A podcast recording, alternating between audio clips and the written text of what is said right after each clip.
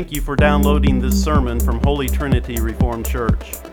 If you live in the vicinity of Mooresville, Indiana, come join us as we rebuild Christ Holy Church out of the ash heaps of American fundamentalism and evangelicalism through repentance, revival, and reformation. If you would like more information about Holy Trinity Reformed Church, or if you do not live in our area but would like to support this ministry, please visit our website at reformedholytrinity.org.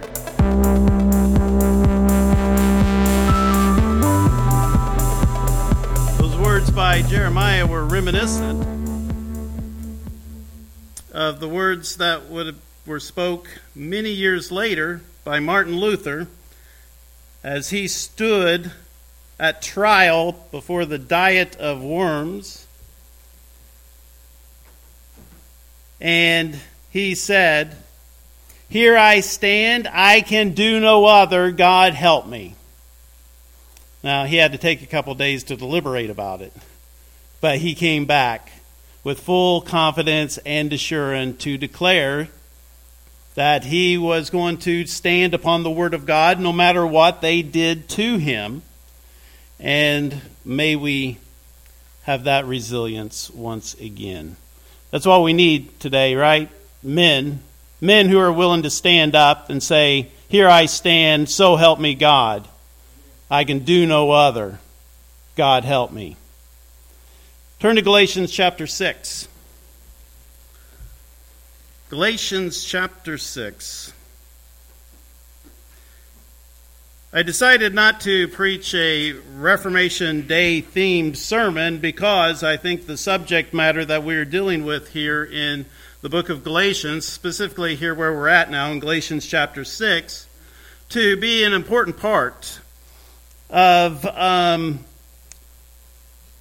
Reformation discussion. Specifically, we're talking about the ministry of reconciliation. This is part three of our series on that topic as we have been preaching through the book of Galatians.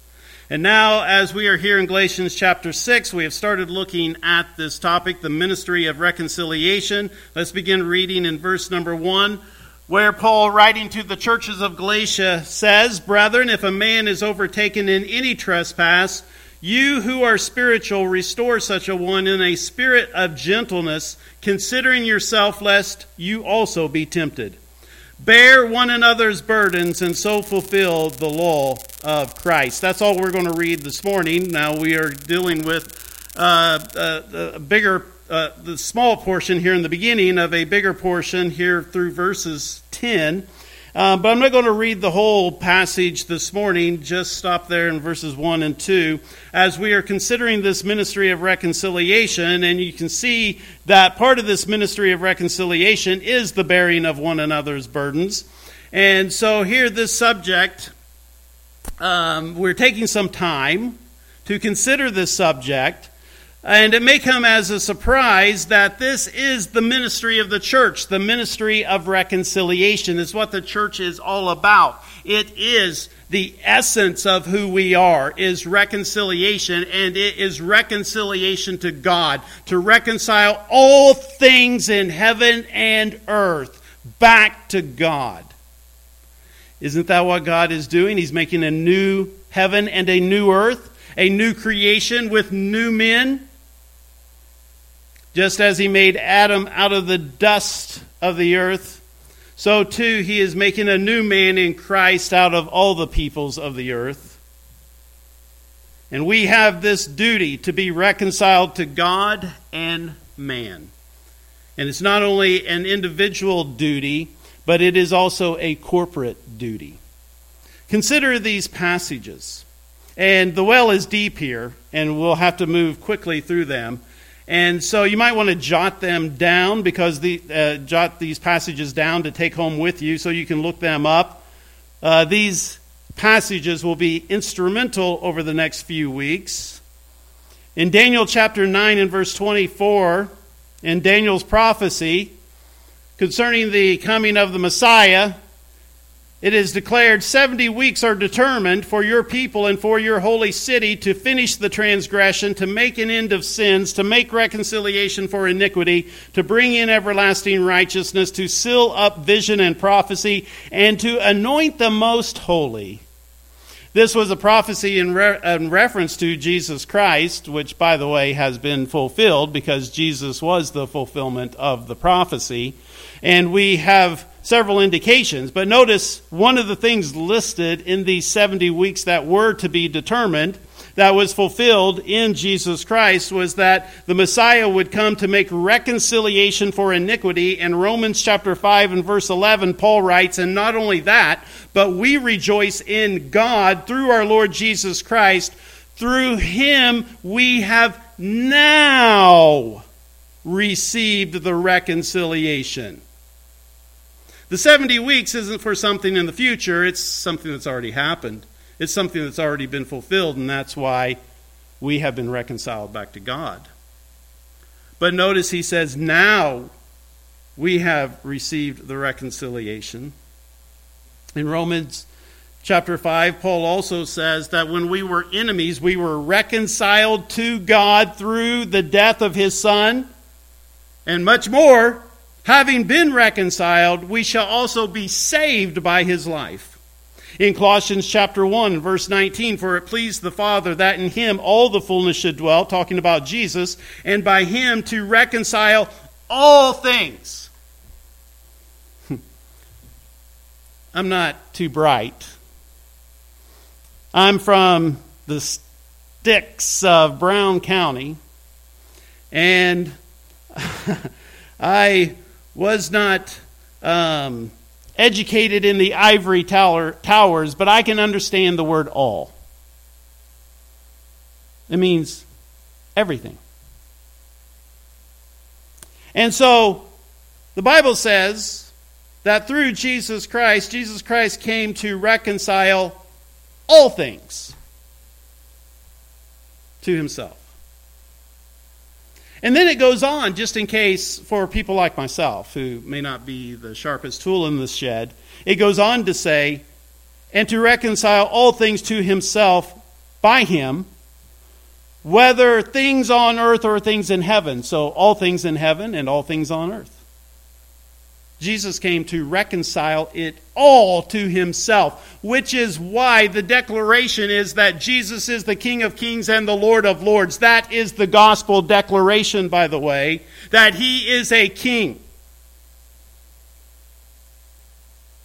And so he came to reconcile all things to himself, whether things on earth or things in heaven, having made peace through the blood of his cross. And you, who once were alienated and enemies in your mind by wicked works, yet now has he reconciled in the body of his flesh through death to present you holy and blameless and above reproach in his sight, if indeed you continue in the faith grounded and steadfast, and are not moved away from the hope of the gospel. Ephesians chapter 2 basically declares very similar things. We're not going to take the time uh, to read that passage, but 2 Corinthians chapter 5, same thing, talking about making all things new. In subjection to Jesus Christ. And then those passages talk about our reconciliation to God and the reconciliation of the whole world. But, but there's also this aspect of reconciliation that we're to have one with another.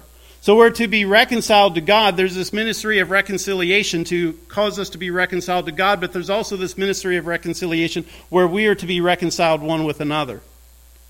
Because now we are His body. And we're to be uh, uh, reconciled together as the body of Christ. And that's why Jesus said, talking about when you bring your offering, when you bring your sacrifice, when you bring your gift to the altar, he says, and there you remember that your brother has something against you. So there's aught between your brother. There's something that has separated fellowship between you and your brother. He says, leave your gift there before the altar and go your way. First be reconciled to your brother, and then come and offer your gift. See, what was the purpose of the gift? It was to be reconciled. The gift's meaningless without reconciliation. As a matter of fact, this reconciliation goes so far as to where we are told as Christians, one with another, even in our own marriages, even if we are married to an unbeliever, we are told that we are to be reconciled. You see, Christianity is about reconciliation. The Bible is all about wayward man's reconciliation to God in the new creation through Jesus Christ. And as a matter of fact, there is only reconciliation to God and man in Jesus Christ. And as hard as many may try, there is no reconciliation outside of Christ, for he is the way, the truth, and the life, and no one comes to the Father except through him. This is the reason why the exclusiveness of the Christian message is so important. Now, people will argue and fuss and fight but listen, they've been at it now for a good many decades in Western civilization, and look what they've done with it. So I don't know why we're so timid. Because Jesus is the only is the way, the truth, and the life. There is no other way. So there is no hope in this world. There is no hope for our country. There is no hope for civilization outside of Christ. So we should not be timid about this message because Jesus is actually reconciling all things to himself, whether it's in heaven or on earth. And we are supposed to be engaged in that ministry of reconciliation. So, the last two weeks, we have considered Paul's communion within the churches of Galatia in the midst of their conflict. Notice, brethren, if a man be overtaken in any trespass, you who are spiritual, restore such a one in the spirit of gentleness, considering yourself, lest you also be tempted. So, we understand that there's some kind of conflict going on. And if you remember, as we have uh, worked our way through the first five chapters of this uh, letter by Paul to the churches of Galatia that it has been nothing but conflict, right? I mean, this book is nothing but, matter of fact, the whole New Testament's nothing but conflict. As a matter of fact, the whole Old Testament is nothing but conflict. As a matter of fact, all of life is conflict. We want to say, Peace, peace. But there is no peace, saith my God to the wicked. But the last two weeks we have considered Paul's communion with the churches of Galatia in the midst of their conflict. Because even though there was conflict, there was still communion. Brethren,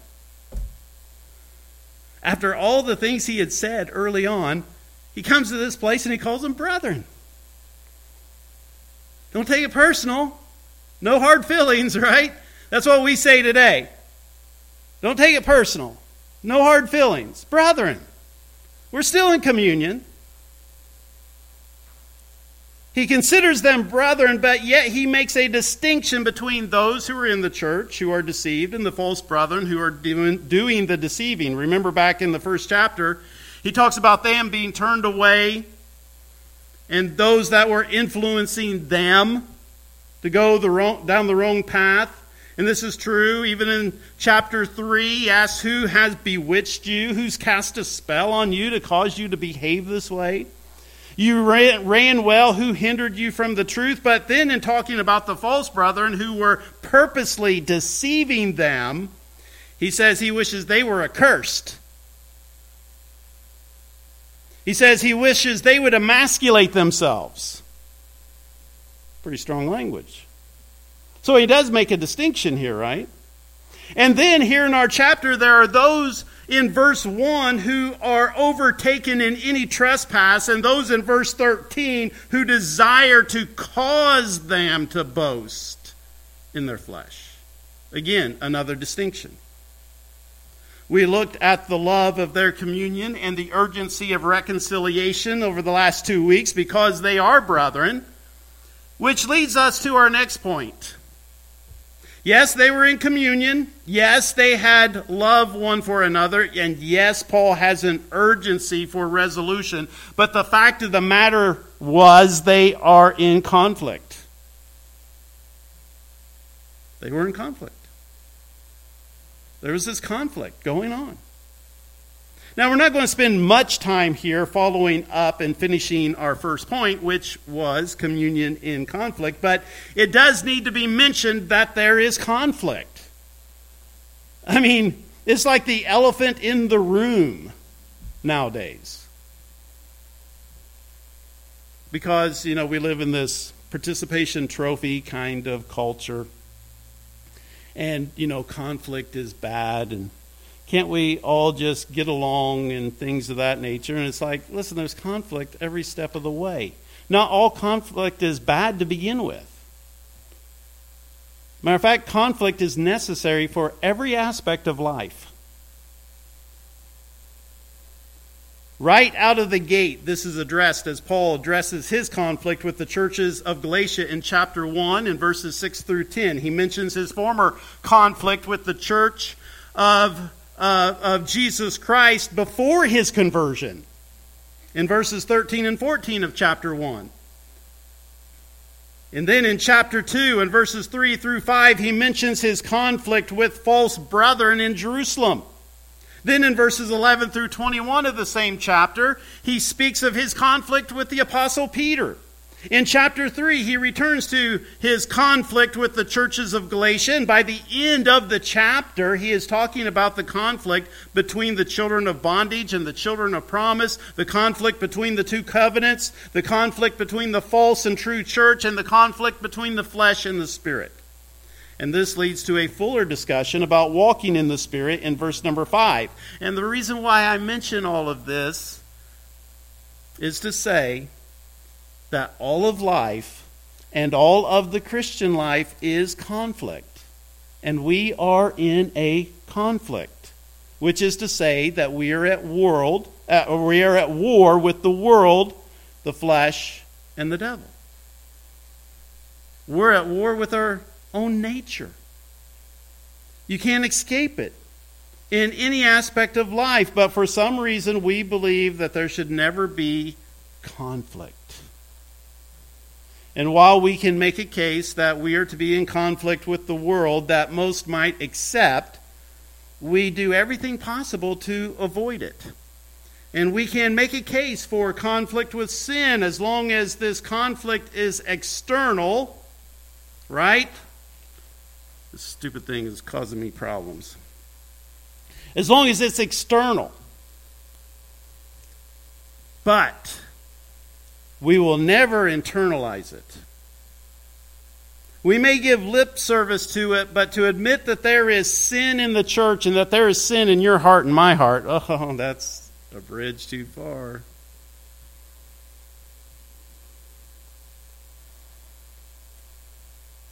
And yet, there is this conflict, and we pretend there's not. And there are two types of conflict, right? There's adversarial and friendly. Foe and friend, enemy and ally. And there are different applications within each distinction. Because just because it's friendly does not mean that it is not rough. But we understand the adversarial type of conflict, right? And by understanding it, what I mean is that we know it exists. You know, it's like, yeah, you know, it's possible we might have to go to war with Russia or something, you know, and and um, but we really have no way of conceptualizing what that means nowadays, right? Because we would try to win them over with our flowers and with our pronouns and all of our depravity. But we really don't know what conflict would be like. So we know it exists, and we, but we really don't have an understanding of how or why to engage in it because we, first of all, think that all conflict is bad. And so if you think adversarial conflict is bad, if you think it is bad, when someone is trying to kill you, that you have to use a greater force to stop them. If you think that's bad, then you're probably not going to believe that there is a, uh, you're not going to see the good in friendly conflict. And this is why this soft snowflake culture has trouble with much of the Bible we have lost the concept that we are to be overcomers in the conflict, that we, we have forgotten that we are to be conquerors in these conflicts. We have forgotten that we are to fight to win, which is because we have a pansy for a God. Not the one true and the living God of the Bible. No, no, no. We have, we have brought in a new God. And this God that we have is a pansy. The false Jesus of today is some limp wristed pennywaist that is not a conquering Savior. He's not an authoritative Lord. He is not a reigning king. Instead, he is some pot smoking hippie who looks like he has AIDS. And as a result, we have a weak, ineffective, worthless religion in America. We don't realize that it's going to take reconciliation. And within that topic of reconciliation, we need to understand that it is to be reconciled to God and under His authority. We are to reconcile the world by restraining and defeating the kingdom of darkness, sin, and death we are to take this world for Jesus Christ. You see, it's not good enough to isolate yourself from the world. It's not good enough to put your head in the sand. It's not good enough to isolate yourself from sin. We are to seek the good, and we are to establish the good, and we are to fulfill what is right. Jesus went about doing good, and that is the example we are to follow. By this reconciling, it involves interpersonal reconciliation in the church. So there's a distinction. There's a reconciling of the world, and then there's this work of reconciliation within the church, which is more interpersonal. And how are we to reconcile the world? Is to be seen in the ministry of reconciliation in the church. So, how that is conducted here is how it is going to be fulfilled in the world. So, how it is seen in the church and our reconciliation to God and to man is how it is to be fulfilled in the world. But there is this reconciliation, this work of reconciliation. We would call this friendly conflict, right? Friendly conflict that which is within the church. And we need to remember what Solomon wrote. He said, Faithful are the wounds of a friend. We don't believe that anymore, do we? We can't even have honest conversation about anything because everybody gets offended. Now, I understand there are categories, and there are applications for certain categories.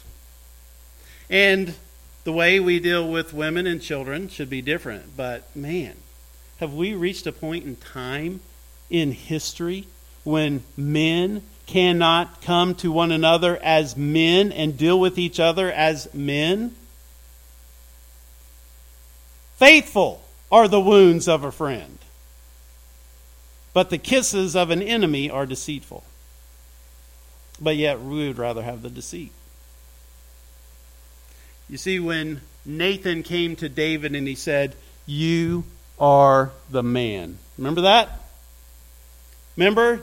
David committed adultery with Bathsheba and then worked it out in a plot to make sure that her husband Uriah was killed in a battle to cover up his sin. And Nathan came and spoke a parable to him, and David got all mad and wanted to know who the transgressor was so that he could deal with him. And Nathan said, You are the man. Was Nathan being a friend or not? Nathan was being a very good friend to David. And of course, David was convicted when he heard that. And of course, even though the faithful are the wounds of a friend, we also know that love covers a multitude of sins. You know, David's sin did not go out throughout the land, right? Doing common knowledge. Because he repented. But Nathan was a faithful friend. The psalmist writes, Let the righteous smite me, and it will be kindness, and let him reprove me, it shall be an excellent oil, which shall not break my head, for yet my prayer also shall be in their calamities. In Hebrews chapter 12, we are told that God chastens us for our good. Faithful are the wounds of a friend. As many as I love, I rebuke and chasten. Be zealous, therefore, and repent, Jesus said to the church in Re- Revelation 3. So it is important to understand that reconciliation involves conflict.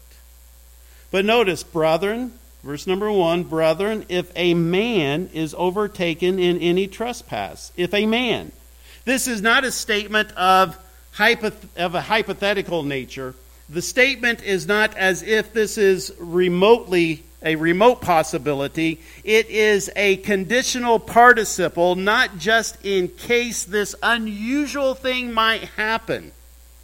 That is not what is meant by the word if a man.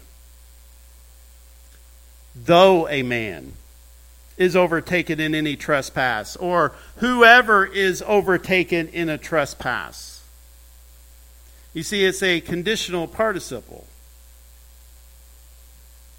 It's not talking about a remote possibility, but talking about when. So it provides something when this happens. And let me tell you, it happens a lot when a man is overtaken in any trespass. The New Testament is full of examples. As a matter of fact, here in this epistle, as Paul was relating his conflict with Peter, he said that when Peter came to Antioch, he withstood him to the face because he was to be blamed.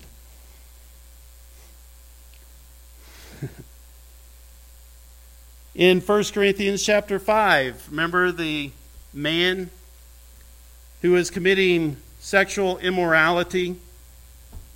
In that he was fornicating with his stepmom, maybe even his mother. We are a little iffy about that. I believe it was his probably his stepmother. But he would not repent. And so what did Paul say? Judge him, deal with him. That was a conflict in the church, right? That's conflict.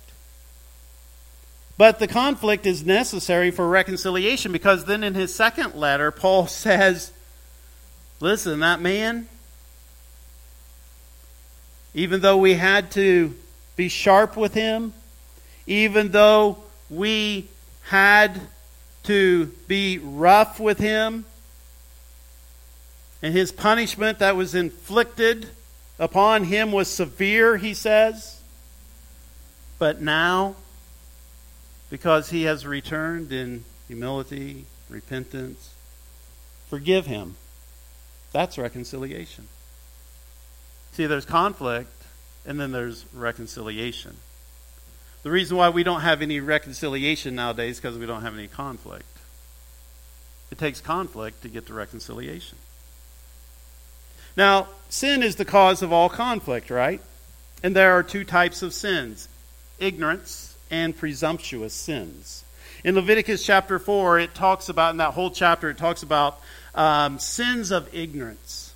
And because they were sins of ignorance, they uh, could bring their sacrifice to the priest, and atonement would be made for them.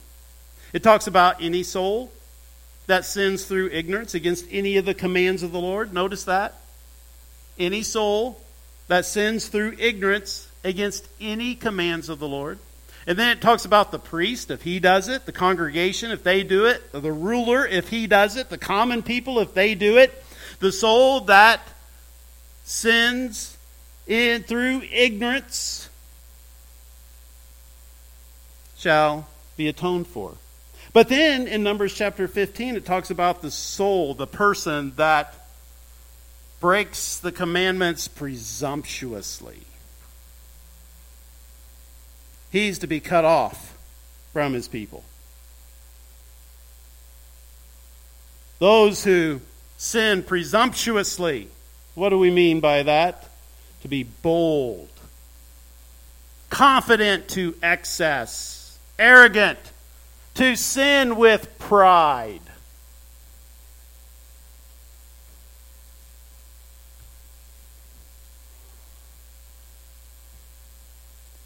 Presumptuous is without sorrow or penitence. Ignorance, or being overtaken,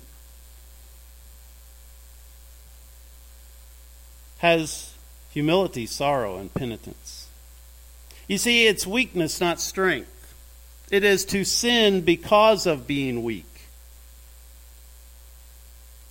Because of this distinction, trespasses are dealt with differently. Here in our text, Paul is talking about someone who is overtaking in a trespass, either due to weakness, deception, or ignorance.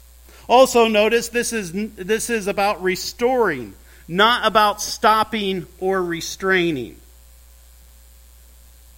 This is about restoring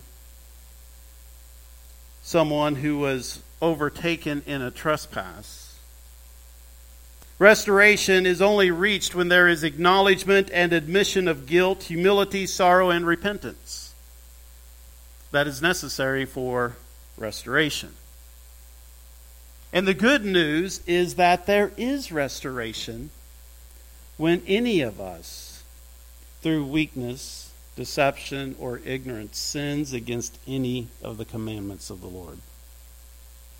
1 John chapter 5 This is the message which we have heard from him and declare unto you that God is light and in him is no darkness at all. If we say that we have fellowship with him and walk in darkness, we lie and do not practice the truth. But if we walk in the light as he is in the light, we have fellowship one with another, and the blood of Jesus Christ his Son cleanses us from all sin. If we say that we have no sin, we deceive ourselves, and the truth is not in us. If we confess our sins, he is faithful and just to forgive us our sins and to cleanse us from all unrighteousness. If we say that we have not sinned, we make him a liar, and his word is not in us. Therefore, our focus should be on reconciliation with ourselves and one another. We are first to be reconciled to God and to restore one another because this is love. This is bearing one another's burdens. In James chapter 5 verse 19, he writes, "Brethren, if any among you wanders from the truth and someone turns him back, let him know that he who turns a sinner from the error of his way will save a soul from death and will cover a multitude of sins." So if you're overtaken in a trespass, don't get mad when you are rebuked, reproved, and exhorted. Be humble. Be sorrowful over your sin. Seek repentance. And then don't be upset in being restored, for it's God's kindness. And it is the kindness of your brothers and sisters in Christ. And let us not avoid this work in reconciling one another. No, it is not comfortable. Conflict is never enjoyable unless you do not possess meekness and unless you are not constantly exercising self examination in your own faith and sins. But it is necessary for the body, it is necessary for our salvation.